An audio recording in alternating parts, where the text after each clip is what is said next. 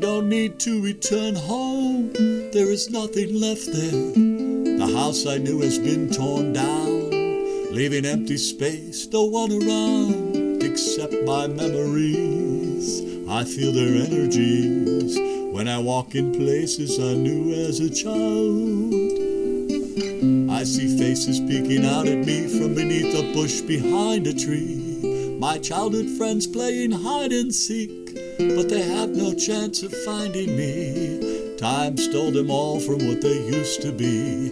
My companions dancing merrily through rain puddles, minus our socks. We're making forts from a cardboard box, climbing trees to swing right off the limbs, sharing ice cream coated silly grims. Time has padlocked all the doors that lead back to the home I really need. I never knew it then, the blush of youth it holds, no remorse of course. And my parents wound up divorced. They are also gone, death claimed them both. Life has a way of dealing terrible blows and leaving nothing to console. It's all part of a painful growth.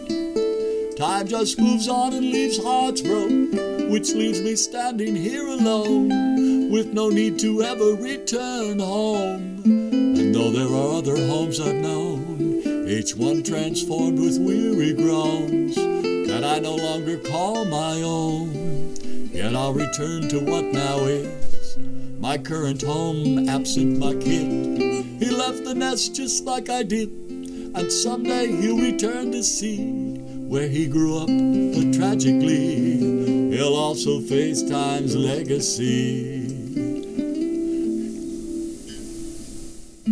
He'll find that it has all moved on. Absent his dad, absent his mom, whose homes are in the great beyond, and every friend he knew long gone.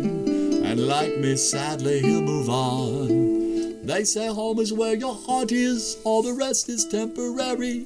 And I will find comfort in that thought for as long as my soul tarries, till the angels come to carry me up to my permanent home, where my mom and dad are waiting with all the friends I've ever known to share sweet joy eternally in a way that God meant it to be. When time lies buried with my bones